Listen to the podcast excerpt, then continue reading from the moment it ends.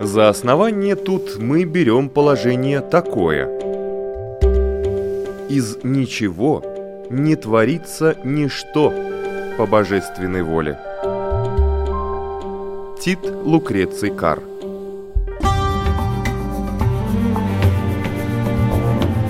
Дерзкие теории Смелые гипотезы Предположения, которые завтра могут стать аксиомами.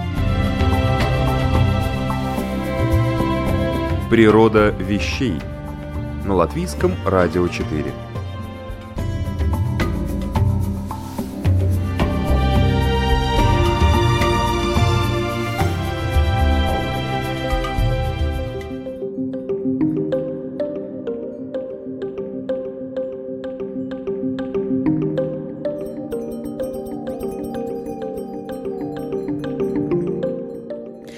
Добрый день, уважаемые любители узнавать новое и интересное.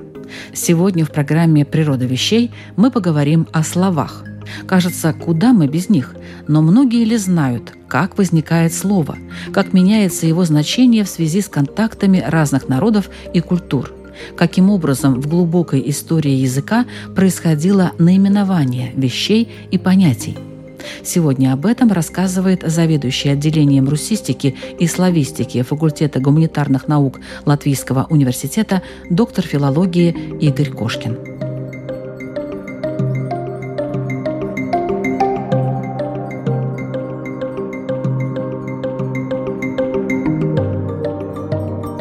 В лингвистике две области занимаются словами. Это лексикология – или наука о словах, которая изучает слова из современного языка, их значения, но есть и особая область, которую мы называем этимологией. Этимология – это наука о происхождении слов, о том, как они возникают, именно как слова, называющие те или иные понятия, явления, и о том, как затем происходит развитие значений этих слов, как они живут – но здесь я прежде всего хотел сказать, что вот мы используем иногда в лингвистике понятие «внутренняя форма слова».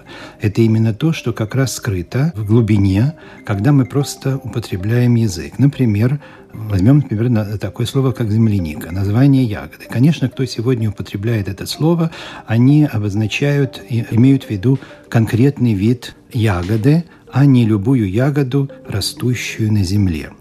Собственно говоря, это то, что мы называем условной связью между формой слова, самим словом и тем понятием, которое она обозначает. А на самом деле это, если будем анализировать внутреннюю форму этого слова, реконструкция внутренней формы и есть задача этимологии и той исторической науки в лингвистике, которая занимается историей значений. Мы увидим, что слово возникло от корня, от того же корня, который мы видим в слове «земля», и мы видим, что просто так называли ягоду, растущую на земле.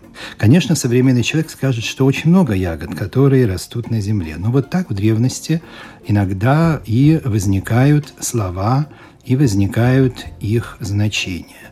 И, конечно, затем мы видим, как эти значения или расширяются, или сужаются, или происходит так называемый перенос. Вот как в данном случае, конечно, уже просто словом «земляника» мы обозначаем конкретный вид ягод. И в истории любого языка, не только русского, но любого, найдется большое количество таких примеров. Например, скажем, есть такое понятие, как расширение значения слов – или наоборот сужение значения слов. Это именно когда слова возникают при обозначении конкретных понятий, конкретных явлений, сегодня во многом забытых, или потому что уже мы не используем эти вещи, или мир изменился, я имею в виду мир вещей и идей. А слово продолжает жить своей жизнью, и начинает обозначать уже смежные понятия, более широкие, другие явления – вот это мы называем расширением значения. Например, вот у нас есть в русском языке глагол «стрелять». И, конечно, мы все его употребляем в том значении, в котором оно известно. Стрелять можно из любого оружия, в том числе огнестрельного оружия. Параллельно у нас в языке существует другое слово, имя существительное «стрела», и мы тоже все его знаем. Но кто знает русский язык, что оно обозначает? Это определенный вид холодного оружия, связанный с историей оружия. И, конечно, в данном случае мы говорим, что можно стрелять стрелами, но можно стрелять и пулями и так далее. Вот это и есть пример расширения значения в истории значения слова «стрелять». Возникло оно именно от слова «стрелять», как стрелять стрелами, то есть определенным видом оружия.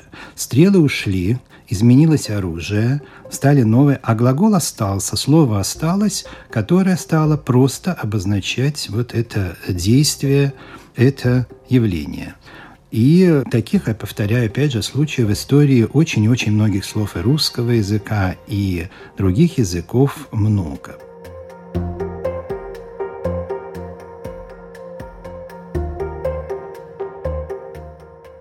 Словом «погода» изначально характеризовали только хорошую погоду, а словом «непогода» было его прямым антонимом. Однокоренное прилагательное «погожий» до сих пор употребляется только в значении «ясный». Этимологически погода восходит к общеславянскому корню «год», от которого в русском языке также образованы слова «годный», «годится».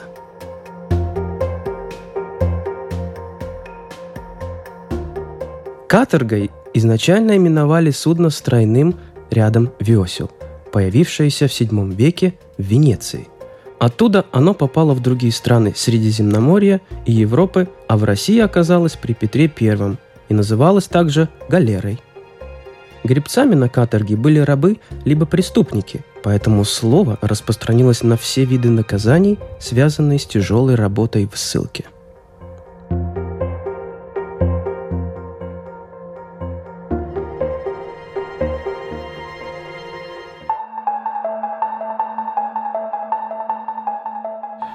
Если говорить о жизни слов, то здесь я бы обратил внимание прежде всего на такие слова, которые часто нам демонстрируют какие-то интересные явления, связанные с историей культуры, с историей идей, с взаимоотношениями в древности, в исторические периоды жизни народа.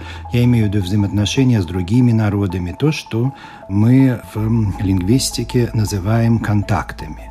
Имеется в виду языковые контакты, то есть контакты между языками, которые всегда являются проявлением или следствием этнических контактов или контактов между народами, а в древности между племенами, проявлением культурных контактов. И с философской точки зрения или исторической точки зрения, конечно, и культурно-языковые контакты – это всегда встреча разных культур. Имеется в виду и материальная культура, и духовная культура, встреча, взаимодействие и так далее. Вот если мы говорим о нашей Латвии и шире о Балтийском регионе, то всем ведь известно, что исторически это регион, где изначально происходило очень много культурно-языковых контактов. Происходило взаимодействие различных культур и языков. С одной стороны, если мы говорим о Латвии, это язык коренного населения, латышский язык и, соответственно, латышская культура. А если мы говорим о древнем периоде, то это значит балты и балтийская культура, потому что латышский язык является одним из балтийских языков. А с другой стороны, это и соседи, и прежде всего соседями были славяне, восточные славяне, потомками которых в том числе являются и носители русского языка, и это были здесь немцы, мы знаем как о существовании Ливонии. Речь идет о таком древнем взаимодействии различных языков, различных культур. И вот результатом этого взаимодействия часто являются слова. Ну, мы их называем заимствованные слова или заимствования – история которых тоже бывает очень интересной и удивительной. Естественно, она скрыта, когда мы просто используем латышский язык или русский язык для, как я сказал в начале, просто общения, выражения каких-то сегодняшних сиюминутных мыслей, описания ситуаций.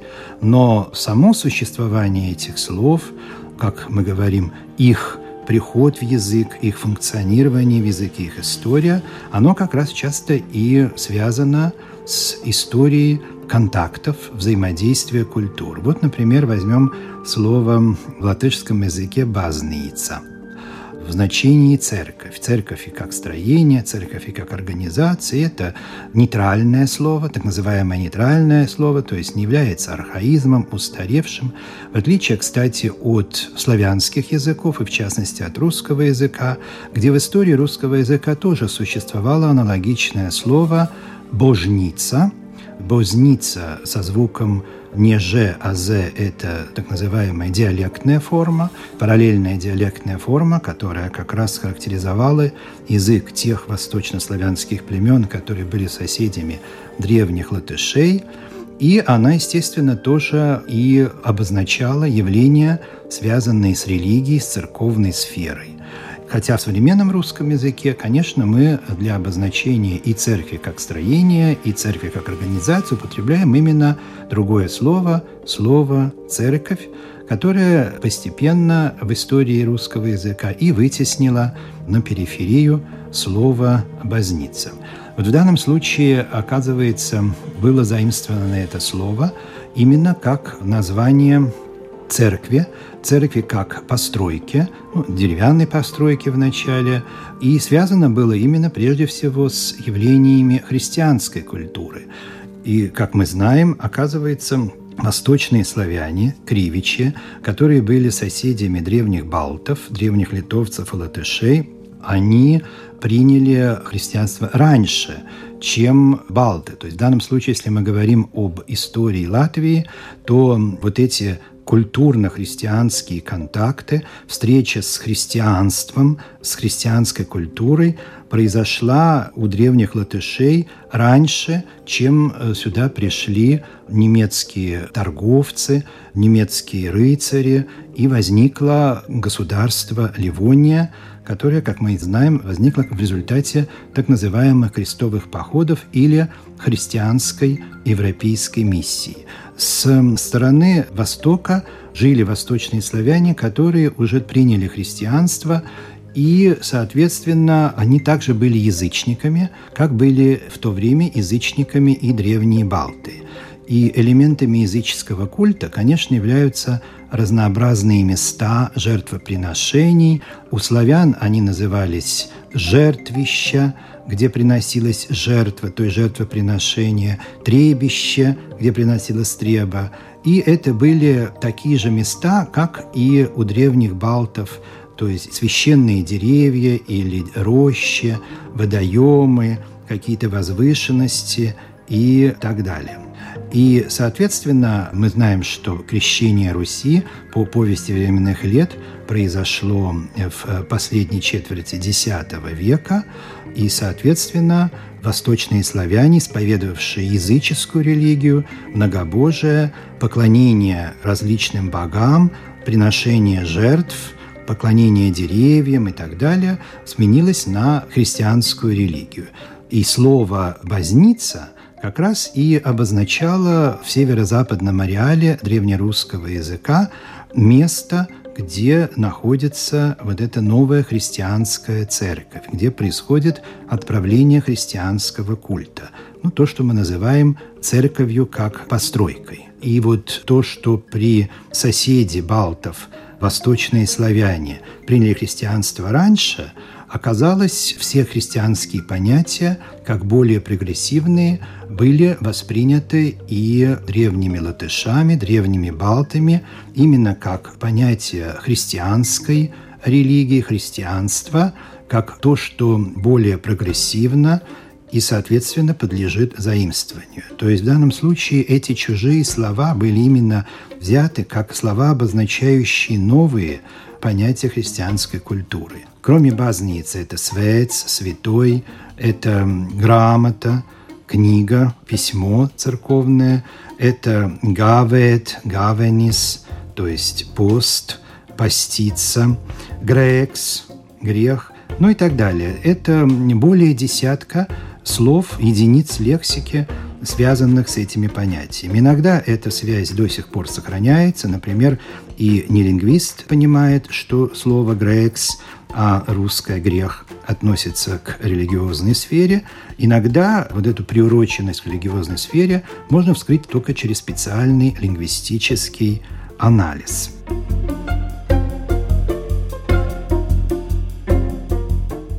Когда-то на Руси наряду со словом «нельзя» употреблялось слово без отрицательной приставки, читавшееся как «льзе» и являвшееся дательным падежом от «льга», что означало «свобода». Само слово «льга» до нас не дошло, но его след остался в словах «польза» и «льгота». Фен – это теплый и сухой ветер, дующий с гор в долины. Под маркой «фон» с начала 20 века в Германии выпускались приборы для сушки волос. Слово стало нарицательным не только в немецком, но и в русском языке, изменившись в «фен».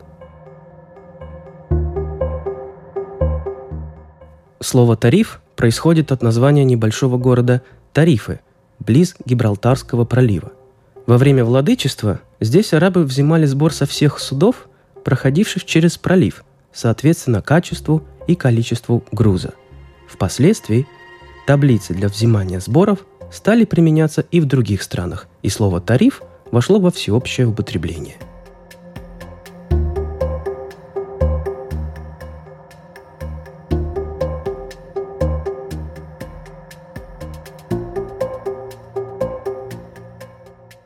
И все-таки, как возникает слово? Как приходит в язык слова? Я понимаю, что есть вариант такой заимствования, но ведь были же и свои слова, правильно? Конечно, И вот конечно. меня всегда интересовало слово «говс». Ага. В латышском языке обозначающее корову, а в русском языке есть э, такое понятие, как говядина. Корова, бык, теленок. Но вот говядина, как мясо, вот это вот слово, оно, мне так кажется, Да. что пришло, может быть, даже от древних балтов. Нет, здесь не так, но здесь все объясняется очень просто. Для начала, э, как возникают слова, вот в каждом языке как я уже сказал, есть так называемый основной словарный фонд или исконная лексика, как мы говорим. Это слова, которые языком наследуются при его возникновении от предыдущей стадии. Каждый язык на самом деле, когда мы знаем теорию Дарвина о происхождении видов, он имеет предшествующую историческую стадию, и в данном случае русский язык и все славянские языки, они происходят от своего общего предка, прославянского языка, то есть языка, на котором говорили прославяне, а латышский, литовский происходит от своего предка, пробалтийского языка, который – это язык балтов. В свою очередь, при дальнейшей глубинной реконструкции эти языки, язык древних балтов, язык древних славян, тоже восходят к еще более древней стадии, которую мы называем языком индоевропейцев или проиндоевропейских языков. И это все языки сегодняшней индоевропейской семьи в Европе, в Передней Азии и так далее. Вот когда мы говорим о первой группе или первом источнике словарного состава любого языка, то это так называемая исконная лексика. Она та, которая наследуется языком и своей предшествующей стадии в данный язык. А То есть она не приходит из чужого языка в результате контактов. Это первая основная группа. Кроме того, словарный состав языка пополняется за счет еще некоторых групп в течение жизни самого языка или его эволюции. Одну группу действительно составляют заимствования, и заимствование – это постоянно входящая в язык группа слов. Потому что есть древние заимствования, которые уже не воспринимаются носителями данного языка как чужие слова. Вот даже базница, свец, как мы знаем, они не воспринимаются как иностранные слова в латышском языке, потому что они древние заимствования, которые характеризуют очень древние контакты.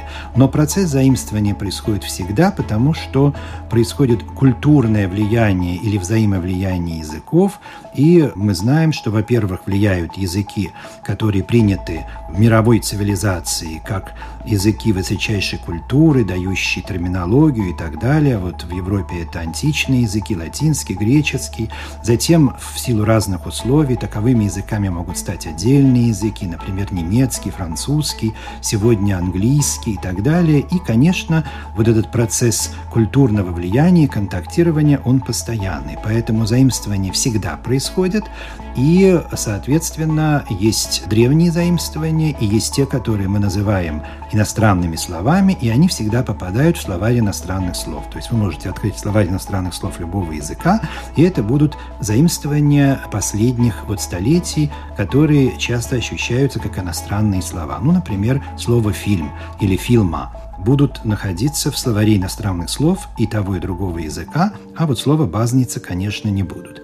И еще, чтобы уже ответить на ваш вопрос про говс и говядину, конечно, кроме исконной лексики и заимствований, слова могут возникать как и в самом языке, уже на базе существующих слов. Это когда в лингвистике мы занимаемся процессами словообразования, то есть образования новых слов. Мы их называем производные слова, то есть те слова, которые просто возникают для обозначения тех или иных понятий.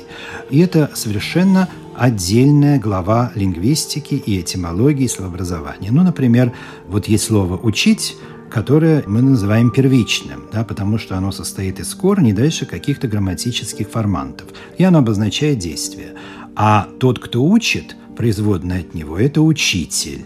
Читать – читатель. То, конечно, вот эти слова, производный читатель, они тоже возникли, и это совершенно третья группа. Обычно этой группой занимается такая наука, как словообразование, а вот этимология, она больше занимается первичными словами, чтобы вообще понять, как они возникли, куда будут входить и вот ваше латышское слово «говс».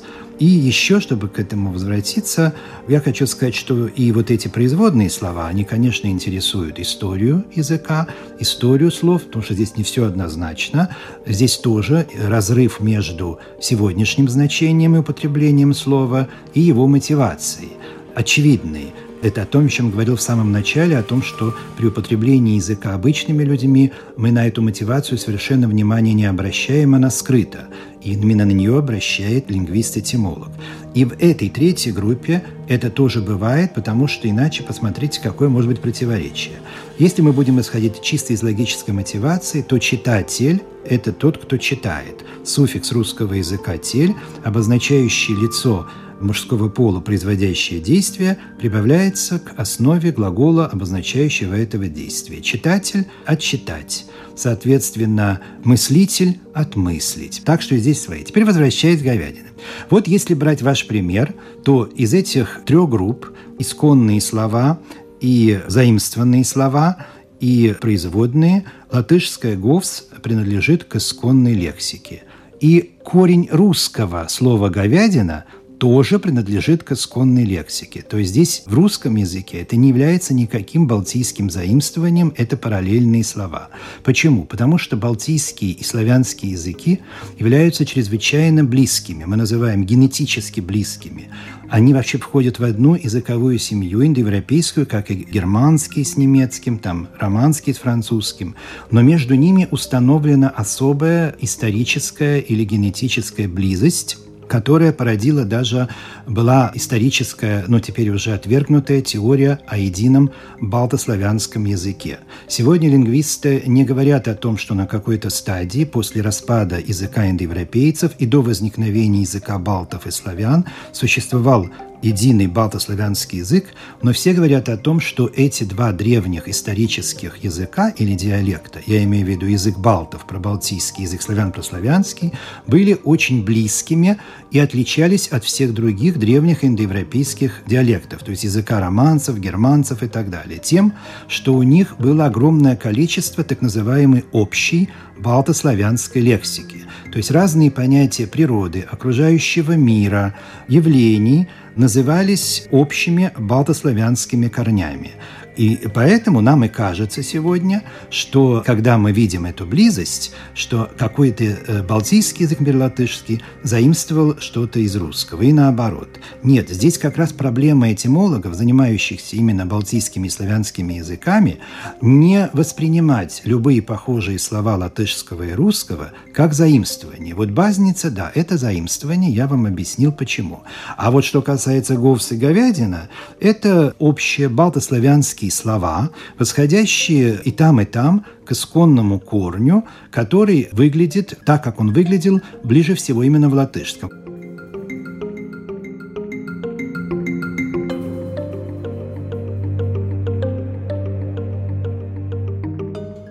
Слово «идиот» имеет греческое происхождение. Изначально оно служило обозначением человека, который не интересуется политикой.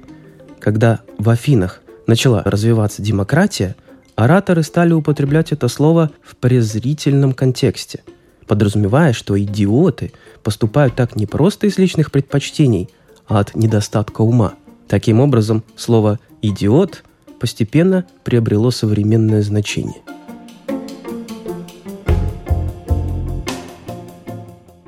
В древнерусском алфавите буква «Х» называлась «хер», Отсюда произошло слово «похерить» в значении «перечеркнуть что-то на бумаге крестом». И лишь впоследствии это слово приобрело современное значение – «испортить», «потерять».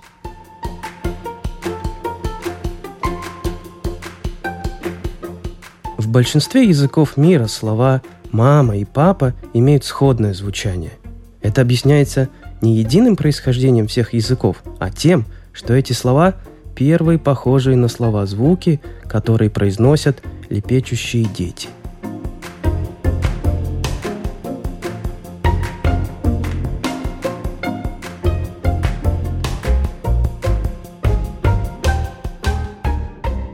Вообще балтийские языки уникальны для лингвистики. Мы считаем, что именно они больше сохраняют архаичных элементов или они сохраняют эти элементы языка в том виде, в каком они ближе к истории. Славянские языки в силу разных процессов очень много видоизменили. Вот и сейчас мы видим, что, слово, что у нас существует слово «говядина», которое не только уже изменило значение, это не название домашнего животного, а это название мяса домашнего животного, плюс оно уже не существует просто в виде корня, как в латышском это «гов», а оно существует уже только со специальным суффиксом «ин», который мы встречаем во всех словах-названиях мяса свинья – свинина, теленок – телятина, теленок – более древняя форма теля и так далее. Да? Но, естественно, мы знаем в лингвистике, что если есть производное слово, например, говядина, то этот суффикс «ин» должен был присоединиться к корню, которое существовало как слово. То есть не могло быть такого, чтобы перед нами производное слово, а не было непроизводного слова. Оно было, но просто исчезло. Вот учить и учитель оба слова есть, а, соответственно, корень, который был как слово, вроде латышского «говс», и говядина, здесь первое слово исчезло. И таких случаев много в языке. Например, если слово «мильш» и «милый» очень так выглядят, имеют похожие звуки, внешнюю звуковую форму, то это не значит, что какой-то язык из двух, латышский или русский, это заимствовали у других. Это тоже общий балтославянский корень, который имел, обозначал понятие любви, нежности, который и дал целый ряд слов в славянских языках и в балтийских языках. Другое слово, что у нас в славянских языках слово «милый» отошло немножко от значения именно названия понятия любви, а стало обозначать определенные, но положительные, вызванные любовью качества. Но если вы посмотрите на язык русского фольклора, исторических песен, былин, то «мил, милешенек» и так далее – это часто обращение именно к объекту любви – понимаете? То есть, опять же, балтийские языки, благодаря их архаике, их уникальному такой сохранности старых значений в истории, нам иногда дают вот эти древние значения, которые были и у общих балтославянских слов. Но вот слово, книжное слово «любы», «любовь» в русском языке вытеснила вот э, слова с этим корнем «милый» из сферы обозначения просто любви. Да? Но как вы оцениваете, допустим, то, что в балтийских языках остались вот эти архаичные корни, а русский язык активно воспринимает какие-то другие языки, перерабатывает их, приводит к своему знаменателю и делает какие-то свои слова, но на основе, скажем, того же английского языка, угу. там, не знаю, немецкого или французского или еще какого-то языка. Что лучше вообще, если так подумать? Сохранять то, что было, и, так сказать, это вот архаичность и ближе к природе, потому что я знаю, что, допустим, в том же латышском языке намного больше эпитетов, связанных с явлениями природы, чем даже в русском языке.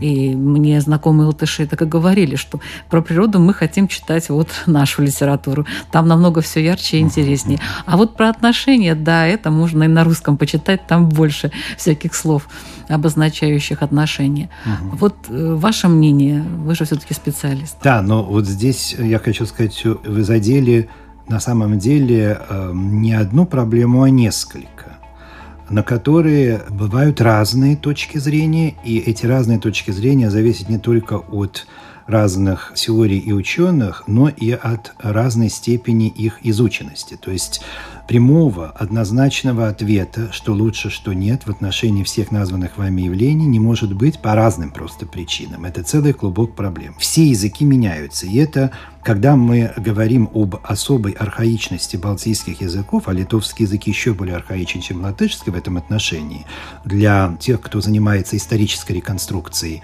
балтийских и славянских языков, то здесь просто имеется в виду особые условия их развития, которые позволили сохраниться многим древним звукам. Но любой живой язык, он все равно развивается. У нас есть разделение на понятия живые языки и мертвые языки. Например, мертвыми языками являются латинский язык, греческий язык, старославянский язык. Это те языки, на которых не перестала происходить коммуникация. А если коммуникация происходит, то все как в этой жизни, в природе, все имеет рождение, имеет жизнь и, к сожалению, изменения, мы говорим об увядании и так далее. Поэтому язык все время эволюционирует. И обычно, когда говорят о том, вот архаичность балтийских языков, многие трактуют как просто то, что они застыли в каком-то развитии и доносят до нас историческую стадию всех языков, это неверно. Они развиваются, и, повторяю, латышский язык, потому что, в отличие от литовского языка, здесь большое влияние оказал так называемые финно-угорские языки, носителями которых было население вокруг Рижского залива, и вот этот финно-угорский языковой субстрат, так мы употребляем это понятие, или подслой, оказал огромное влияние на развитие латышского языка, на образование его специфических черт, в фонетике, в грамматике, особенно в лексике. И контакты. Поэтому здесь дальше, если мы говорим, например, о том, э, кто больше с кем контактировал, то просто нужно иметь в виду, что территория русского языка значительно больше, чем территория латышского языка, носителей также. Эта территория, например, Российской Федерации имеет огромное количество территорий, где живут другие народы. Все это, естественно, создает почву для более многообразных контактов. Но в целом Любой язык заимствует слова для названия новых понятий, культурных, для понятия материальной культуры. И в частности, если мы говорим о явлениях природы, то, наверное, это восприятие носителя латышского языка более знакомых с фольклором, с текстами литературы, что, э, скажем, различные описания явлений природы э, тоньше, и дифференцирование, конкретизирование выглядит на латышском языке. Мы бы, конечно, вот кто э, является филологом русским, изучал русскую литературу, классическую, все помнят и знаменитые произведения Тургенева, Чехова, богатые пейзажными зарисовками и обилием разнообразных слов и выражений. В диалектах русского языка могут быть разные слова, которых нет в литературном языке. А вообще в лингвистике, естественно, есть такое понятие о некоторых особенностях национальных особенностях языков, связанных с тем, где какой народ проживает. Например, если для какого-то народа вот он проживает, например, на, в северной местности Европы, то, конечно, у него будет гораздо больше различных слов для обозначения снега или явлений зимней погоды и так далее. Поэтому здесь, конечно, при таком глобальном сравнении языков, безусловно, в наличии различных слов, обозначающих оттенки явления природы, будет сказываться и территория, особенности природы и так далее. Но здесь надо еще иметь в виду, понимаете, когда мы все-таки говорим о сравнении языков, то мы сравниваем лексику языка в целом. И обычно люди не филологи, не лингвисты, они, конечно, под языком понимают тот нормированный язык, или, как мы говорим по-латышски, коп-волода, да, обработанный, который на самом деле обозначается термином литературный стандартный язык. И он является высшей, главной формой но не единственной формой языка. В целом любой язык существует в целом многообразии форм, и кроме литературного языка это говоры, это диалектный язык, это жаргон и так далее. Ну, к чему я это говорю? К тому, что в истории разных языков по-разному шло формирование вот этого литературного языка, с которым знакомы все – и по которому мы как бы начинаем судить о том, насколько был язык специфичен, вот что в нем больше, каких слов и так далее. Но здесь надо понимать, что по многом это определяется спецификой формирования литературного языка. Вот русский литературный язык в большой степени ориентировался не на язык фольклора или говоров, то есть народный язык, а на язык книжный, как говорили, книжности, и вообще одним из источников русского литературного языка был так называемый старославянский язык, язык славянской Библии, вообще созданный не на территории древнерусского языка, а созданный как искусственный литературный переводной язык за пределами Руси, это так называемый старославянский язык Кирилла и Мефодия, и он возник просто как перевод основных библейских книг. Но в силу пиетета перед этим языком, в силу того, что все книжники, литераторы Древней Руси, Московской Руси стремились именно на этом языке писать церковную литературу, он около 7-8 столетий функционировал как престижный образцовый литературный язык, идеал литературной обработки текста. И параллельно с ним был разговорный язык, который часто воспринимался как язык, который не следует воспринимать как книжно-литературный. И в итоге этого симбиоза и возник наш литературный русский язык. А в истории другого народа, другой культуры, например, латышского, совсем могли быть другие процессы. И здесь большое влияние именно оказывал, была ориентация на язык фольклора, на язык таутас диесма валода. Вот даже иногда за пределами лингвистики, посмотрите вот все-таки в латышском обществе, насколько знание народных песен. А мы вот знаем ли мы наши народные песни? Нет, конечно. Может быть, фольклористы знают или специальные артисты, но не знаю, чтобы мы вот так могли час или два разные петь песни свадебные и другие русского фольклора.